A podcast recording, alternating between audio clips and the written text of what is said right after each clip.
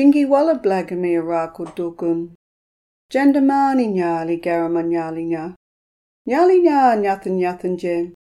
Garama nyali tugun gunu. Wana gala tugun. Nyali nya blagame. Thank you, Delta Kay, a Rakul Bunjalung woman, for welcoming us to country. Delta is a long term supporter of Byron Writers Festival.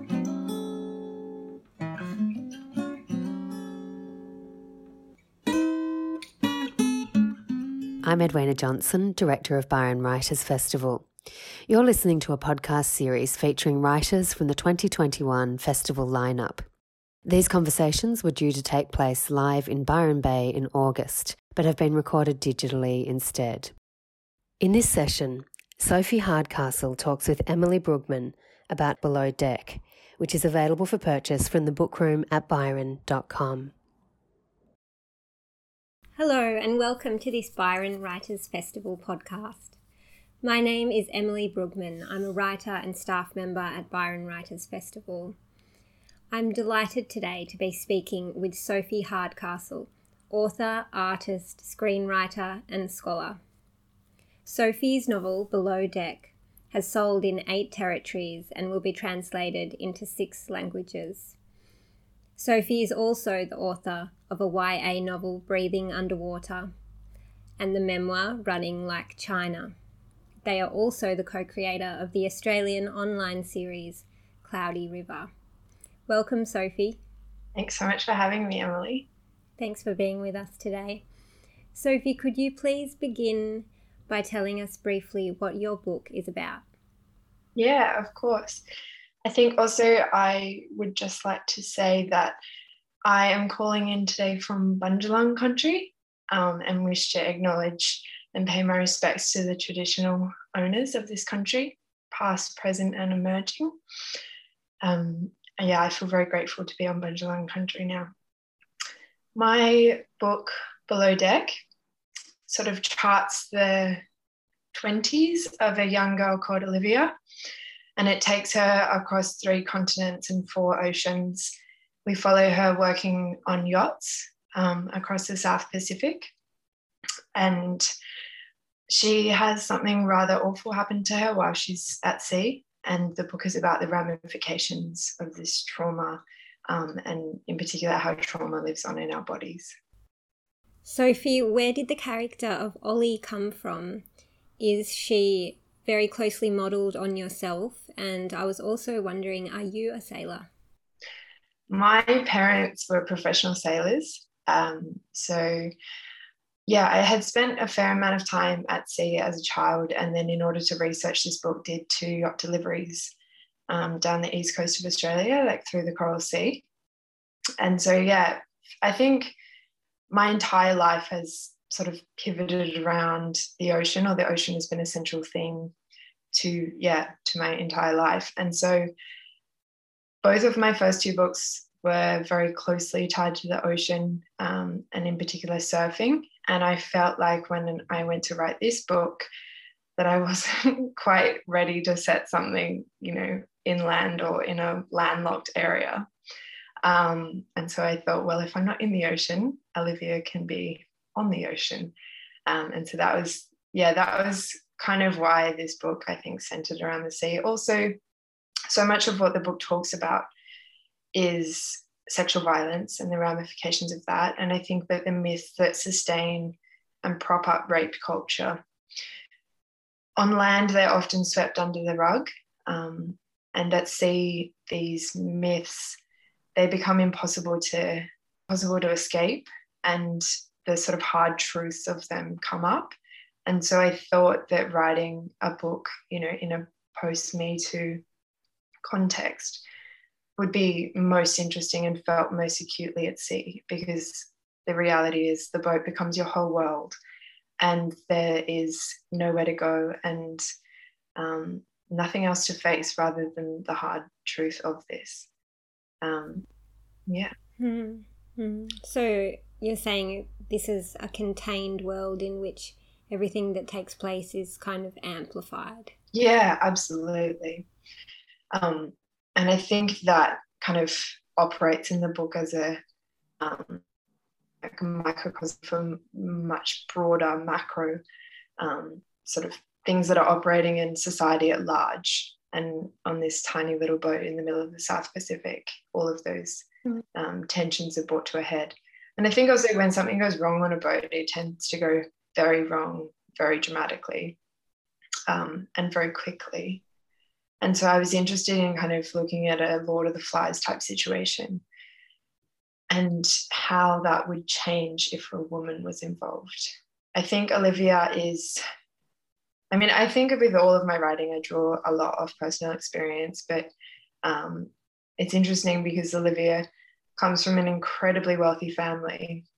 And I originally set out to, buy, to write a book about climate change um, and then wanted to speak about violence of bodies and in particular sexual violence as kind of an extended metaphor for you know our relationship certainly in western societies with the non-human um, and the exploitation of non-human bodies and also the exploitation of human bodies you know with imperialism and colonization around the world and so this book i think Ollie, even though she, you know parts of her and parts of the experiences that she faces definitely stem from personal experience. I think her as a character, I wanted her to stand for, yeah, kind of this like big, wealthy, exploitative.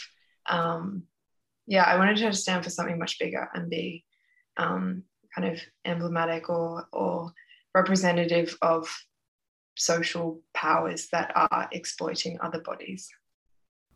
And I wonder how you see the sea represented in this book. Sophie, is the sea a dangerous place? Is it a place of solace or is it something in between? I think it's all of those things. Like, I think, you know, many things can be true at once. And the sea, for me, has always been a site that has the potential to drown me but also the potential to liberate me. And I love that clash of opposites and the kind of tension that as they rub up against each other. Because for Ollie, the sea is very much like the place where she comes to find herself um, as a 21 year old that's quite aimless and not entirely sure where she's going. And so it's very much like, yeah, the place where she discovers her identity and where she really comes to own her story. And then it's also the place where her story is violently driven out of herself. Um, and then finally, the place where she comes back and takes authorship uh, once more of her body and her story. Sophie, I'd love to hear you read from the very beginning of the book, if you don't mind, the section titled Dark Pink. Absolutely.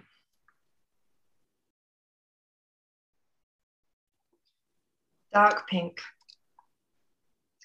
You dying in your 20s is not romantic, he told me, his eyes dense black, half in shadow. He shook his head. It would be a waste. I remember that we were in my living room at the time and that I didn't say anything back, but I thought about it for a long time after. The word waste swirling like an oil slick. I knew he was right. It would be a waste. But when I'd said I would die in my 20s, it was never about the romance of it, the old story of the young artist perishing before her time. It was more of a knowing, a knowing that it was my time. I die on the eve of the day I was born, 29, almost 30. I've always liked the numbers 29, 2, and 9, much more than I've ever liked 30, 3, and 0. 2 is red and 9 dark pink. Three is uneasy green and zero is empty white. But contrary to what you might be thinking, I don't do it on purpose. Not really. Then again, maybe I do.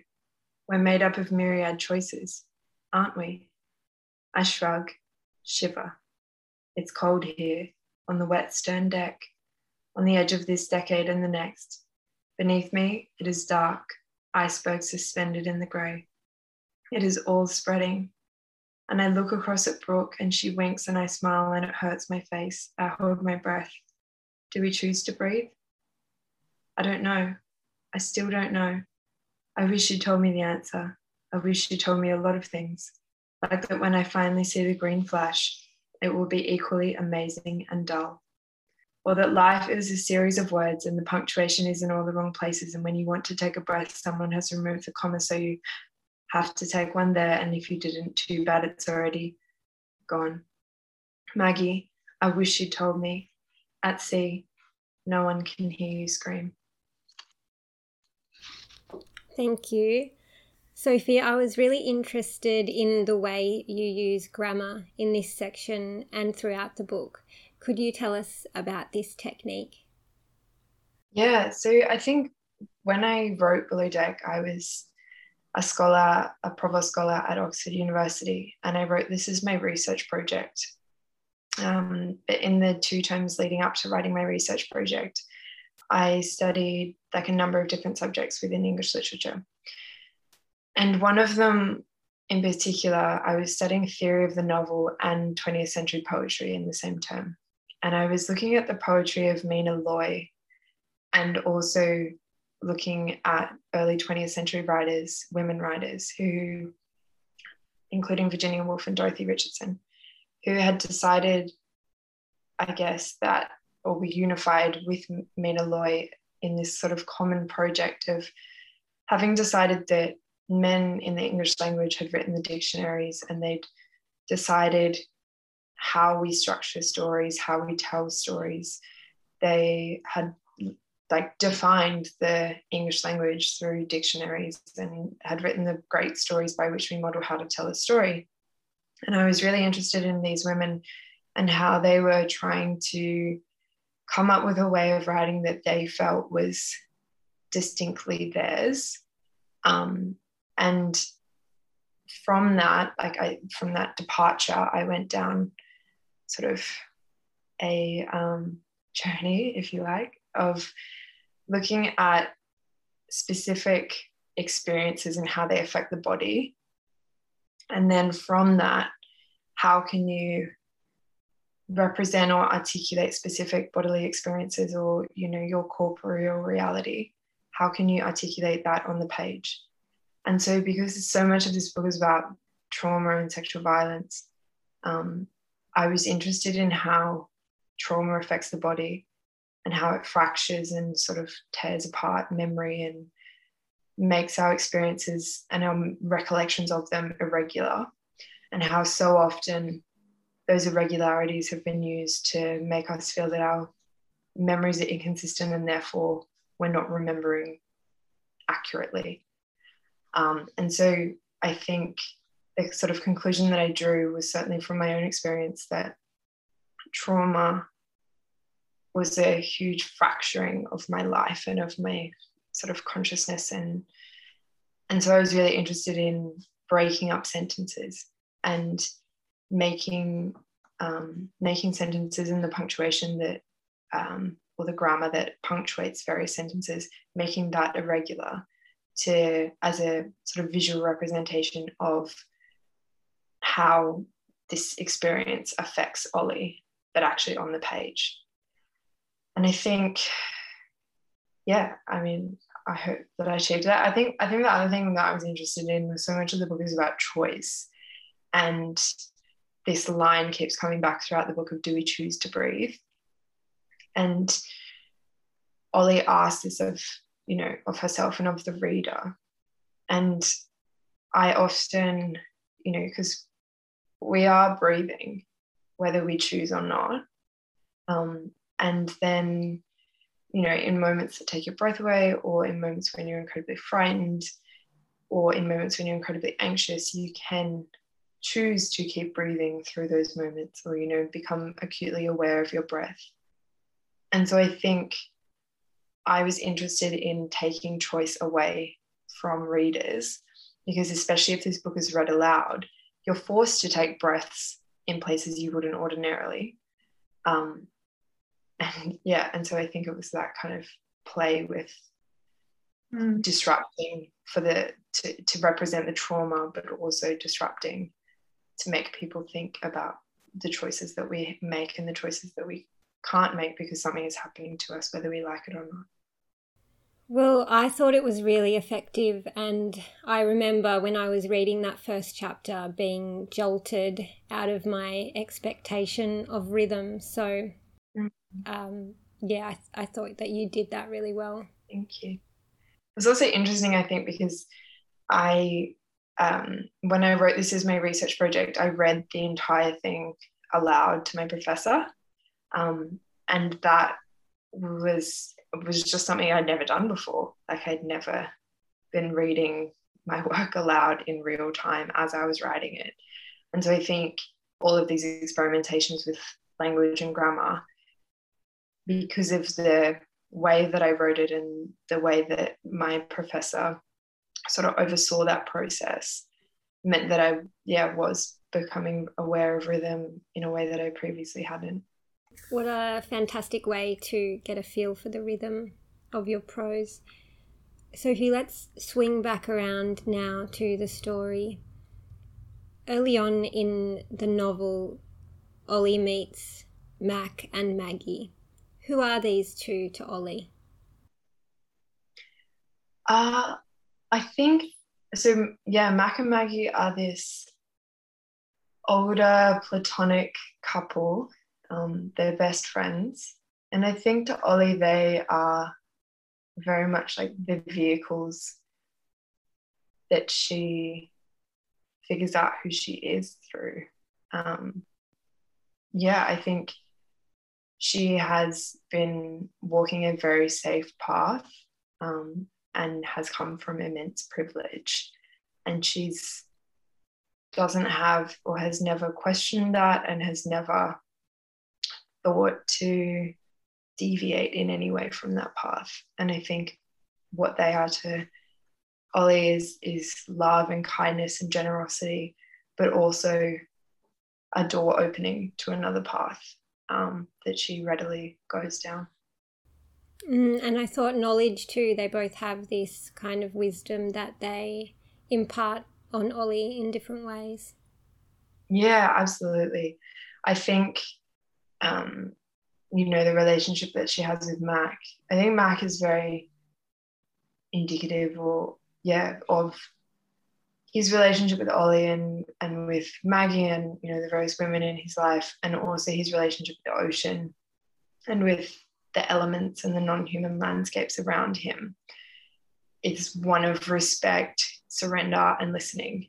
And that is, you know, at the entirely opposite end of the spectrum to the men that are on board Poseidon with Ollie later on in the book.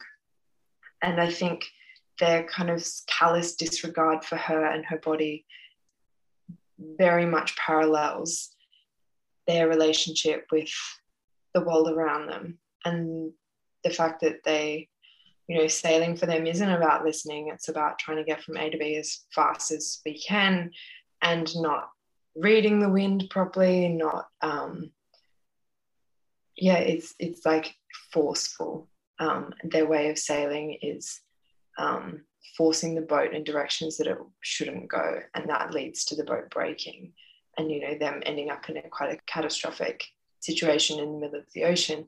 Whereas Mac, he is incredibly respectful to the women in his life, and that also parallels his relationship with the non-human world around him. Maggie is blind, but she and Ollie share a secret sense. They have synesthesia. What is the role of colour in your novel, Sophie, and how does it intersect with the central theme? Mm. I think Maggie, um, Maggie's, as you said, is very wise, and I think that the greatest lesson she imparts on Ollie is um, either there are other ways of seeing, she keeps saying to Ollie. Um, and I think, you know, at, at, the beginning of the book, Ollie very much has a, um, like, what is it, your blinkers on when you're just looking down the tunnel and not taking in anything around you. Um, and I think, you know, she she sort of inspires Ollie uh, to to look at the world around her and see it through a different lens. And I think the the fact that they're united by them both having synesthesia um, is really, yeah, kind of this extended metaphor for other ways of seeing. Um, and yeah, having other ways of relating and having a different kind of relationship with non-human spaces and non-human entities um, and yeah in order to reorient yourself so that you are not um, a being that has supreme privilege over the non-human but rather seeing yourself coexisting with the world around you. Um, yes i think that that's definitely the greatest lesson that maggie imparts on ollie. But i also think yeah this kind of color um, is also representative of because Ollie becomes haunted by this burnt orange color.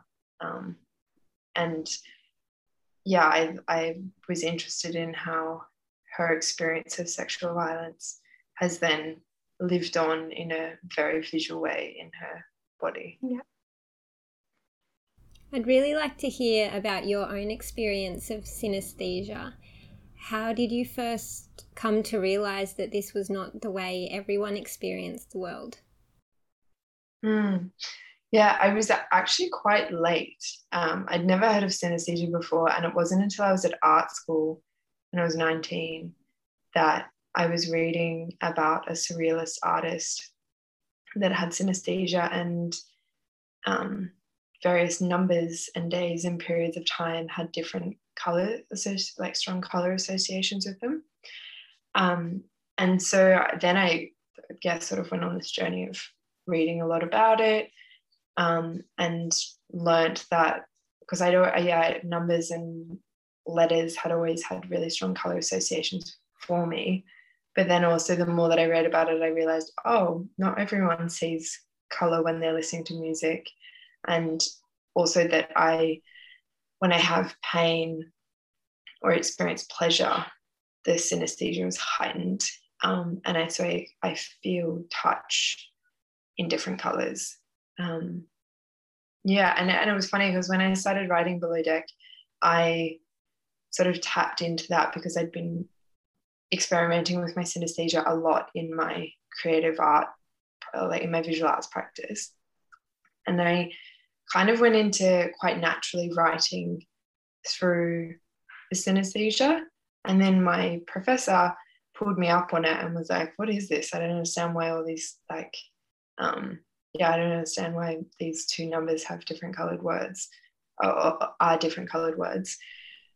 And so then I chose to actually give Ollie synesthesia and name that so that, yeah, then it made sense for the reader, I guess. Yeah. Sophie, there's something that happens to Ollie below deck during the yacht delivery, and afterwards one of the crew asks, Why didn't you just scream? In that moment below deck, Ollie experiences a kind of paralysis. And then she lies to herself. She pretends that she wants this. There's something sickly familiar about the scene, something that many women I think could probably relate to in some way, shape, or form. I wonder what do you think is behind Ollie's inability to act in this moment? Mm. I mean, I think it's a very valid response, and that is what we are now learning about, like this, yeah, kind of more traditional model of it, people having a flight or fight response. Um, more recent modeling, the freeze um, has, you know, has, has been validated as a very um, critical and like, um, sorry, I'm not entirely sure what the right language is, but, you know, a very valid response and a genuine response to a tra- traumatic event. Um, and that there are a number of ways the human body can respond to traumatic events and that it isn't just limited to either flight or fight. Um, yeah, and I think I think because we haven't had explanations for why the body might freeze for self-preservation um, previously, then that opens up a whole can of worms for the person that has freezed because they don't have a language for it. They don't understand that that is a common and very valid response to have. Um, and I think, yeah, Ollie, Ollie doesn't understand why she didn't um, scream or fight back or, you know, she had all these ideas about how she thought she would respond in a situation like that and then hasn't and then is dealing with all of the guilt and self-loathing that comes with um, that comes with that response not always obviously but um, that's mm. certainly her experience of that and what about when she decides in that moment to tell herself a different story Mm. Yeah, I think that I think that was the most um, I guess that moment was kind of the genesis of this book because I had had a situation in which I decided that I was going to participate in order to survive it. Um, and I think that act of self preservation people who are outside that experience might find that difficult to understand. But then I was really interested in for this book, I was like realizing that I had decided or made a choice to go along with it in order to um, survive, I guess. Um, in realizing like because i think that it made me feel like i had more agency or like i had some kind of autonomy in that situation and therefore made the severity of it feel um, lighter in some way. Um, you know, the truth of it felt less severe, and that that was a like a that was a coping mechanism, and and I was really interested in this idea of choice and free will, and you know, having bodily autonomy, and if something is happening to you, whether you like it or not, can you even decide in that moment that you're making a choice? Um, and so yeah, that that was kind of the the opening question, and then the book that I wrote was an effort or an attempt to tease that out. Thank you, Sophie, for being so open and and honest in this discussion. The section of the book that takes place on the yacht Poseidon is titled Sea Monsters and the final part in this section is called Medusa. Tell us about the myth of Medusa and how the story is relevant to Ollie's story. Yeah, yeah, of course. Um, I so I came across the sort of story of Medusa um, in one of its earliest iterations while I was at Oxford, and I was really interested in this as being a very old um, story essentially of victim shaming um, because Poseidon sexually assaults Medusa. And when I think it's Athena finds out because she's with Poseidon, instead of cursing Poseidon for having committed this crime against Medusa, she punishes Medusa and turns her into an evil, um, horrible, ugly, disgusting sea monster monster, and that's the price um, Medusa pays for what has been done to her. And I think with this book, not only was I interested in exploring, you know, the, the nuances of how sexual assault can occur, um, but also the aftermath. And I think probably more um, more interesting is yeah i guess more interesting is how that assault then plays out and how ollie is blamed for what happens to her on the boat by the other men that are on the boat like by the rest of the crew.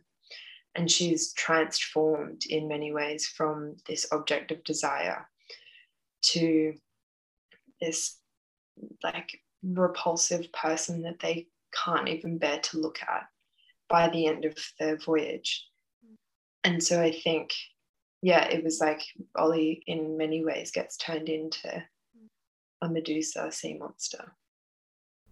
Hmm. Interesting.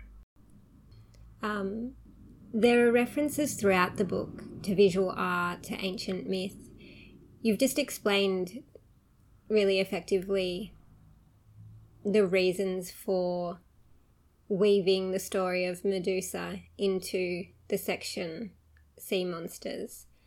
But maybe you could talk a little bit about the visual art that appears throughout your book and um, what you hope to achieve by weaving art or or myth into fiction? Mm. I think, I mean, I think probably most obviously for me, having been to art school and trained as a painter, and then um, you know finding my way into writing afterwards. Visual arts for me has always been a practice that enables me to say things that I can't say with words. And so I really like, yeah, this kind of interplay in the book between Ollie's like internal visual world and the visual arts that she's coming across and engaging with and interacting with. And yeah, I think I think it maybe it just stems from a personal love of the visual arts and and wanting to incorporate and acknowledge and um, sort of celebrate that that art, those art forms. Mm. Um, in the second half of the novel, we meet Hugo. What kind of a guy is Hugo, and do you think Hugo is a good person? I think ultimately he is a good person, although I wouldn't like to, you know, I don't think anyone is inherently good or bad. I think we're all made up of many pieces um, or many things. And I think perhaps what is good about him is that he's willing to learn and to unlearn. Um, yeah, I think I think what makes him, you know, a, a role model or, or whatever we want to call it, or um, a good character, is that you know, when he's called out or called in on something, he has he doesn't become defensive and he reflects and he unlearns and then you know grows in a way. Which i think is um, something that you know aj the antagonist on um, poseidon is mm is something that he is unwilling to do or to engage in, and that therefore that growth is stunted. Um, and he, yeah, so I think I think mm. in a, in a similar way to Mac, um, Hugo operates as somebody that is willing to change and is not resistant to change. And although Hugo is willing to learn and unlearn and change, he's not quite right or enough for Ollie in this moment in her life? I think I mean I think to like to be honest deep down I didn't want a guy to sort of save the day for Ollie. Um, yeah, I really wanted her to come and take ownership ownership of her story again and become the author of her own story in her own body herself and to arrive at that um, at that place herself, but also um, and because I don't necessarily think that it's true all the time that you you know you can't love yourself unless I say you can't love someone else until you love yourself. While I think that um, is is um, yeah, I guess like true in some respects. I think people can help us to find what we love about ourselves. And I think Hugo definitely does that. But I think ultimately for Ollie, um, the trauma is infiltrating her life in such a way that it makes it really difficult to connect with somebody. And so I don't necessarily think it's that he's not, you know, enough for her. I think that she is haunted and traumatized by this event and therefore struggles to connect and you know until she comes back into her body, really. Mm. Yeah. I guess we've touched on this already a little bit in our discussion, but I was wondering whether you could tell us what Ollie learns about love and relationships in the novel. Uh, I think I'm not entirely sure. um, I think she learns to love and receive love generously. Um, I think that Oh, no, I do. I, I know. I think that she learns that love that is, I guess, whole or pure or authentic, like however we want to phrase it. I think it fortifies us rather than um, making us feel weak. I think that um, love that you know is strong and steadfast makes us feel unbreakable. Um, uh, yeah, I don't know if I subscribe to the notion that, you know, if we want to feel fragile or, um, I, I mean, I certainly we want to be vulnerable with people, but I think when we're like held by love that is reciprocated and really nourishing, it makes us stronger. It doesn't make us feel breakable. Mm. Yeah. As we come to the close of your book, Sophie, how does the non human landscape function as a metaphor for what's happening with Ollie?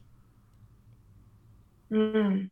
I think I think the non-human landscape functions as a very animate or animated um, and lively entity. You know, it has its own agency. These glaciers in Antarctica are, you know, changing the topography of the landscape beneath them. Like they are active in the ongoing materializations and transformations of that landscape. Um, and so I think the the non-human in the final section of the book is absolutely not a passive backdrop to the story. It is alive and um, and an active agent in its own right, which I think is representative of the place that Ollie finally gets to. The events in the book have been partly inspired by your own experiences, Sophie. You seem quite open about this. Often writers like to hide behind the fiction label, but you don't do that. Why is it important to you to claim this story? Hmm. I think because when I wrote it, I I think the the beautiful thing about fiction is you you take it exactly where you want it to go. And so with nonfiction, because I've written nonfiction before, I felt like for this story in particular, that there wouldn't be any closure there is only this lingering and kind of incessant hanging on. And that by writing fiction, I got to decide what the ending was um, and got to take it or reimagine, reshape, and take it to where I wanted it to go. And I felt like becoming the author of this story and doing it through fiction that yeah I, I just had full autonomy and control over the story and that that was really empowering and powerful. Mm, absolutely. Sophie, do you think a novel should teach the reader something? Uh, I mean, I hope that it does. yeah. I, I mean, I, I don't know what people will take from it. I feel like books are things that we birth into the world and they run off and often and do their own things um, and that people will read into it probably many stories that I never imagined they would um, because we're all coming at it from our own experiences and all of our readings are informed by everything that has happened in our lives. Um, yeah, and so I think it's very hard to say what people would learn from this. I suppose I was wondering whether there are specific lessons that you hope people take away from this book. I hope that an engagement with the world around us will be one of the key takeaways. Just before we finish up, Sophie, I wanted to ask you about your project, Cloudy River. What is it and where can we find it? Where can we engage with it? Cloudy River is a story about a couple in an open relationship who move in together and how they navigate that experience now that they're sharing a space. Um, and it premiered at 27th Mardi Gras Film Festival last year, and it's now on SBS On Demand. So you can find it there. Sounds amazing, Sophie. Really looking forward to watching Cloudy River and seeing what you come out with next. Thank you so much for joining me for this podcast. It's been an absolute delight talking with you today. Thank you so much. I've loved these questions and it was a really great conversation. We hope you enjoyed listening to this podcast. This series has been generously supported by the RISE Fund, an Australian government initiative, and the New South Wales Government through Create New South Wales. For more conversations, please visit byronwritersfestival.com.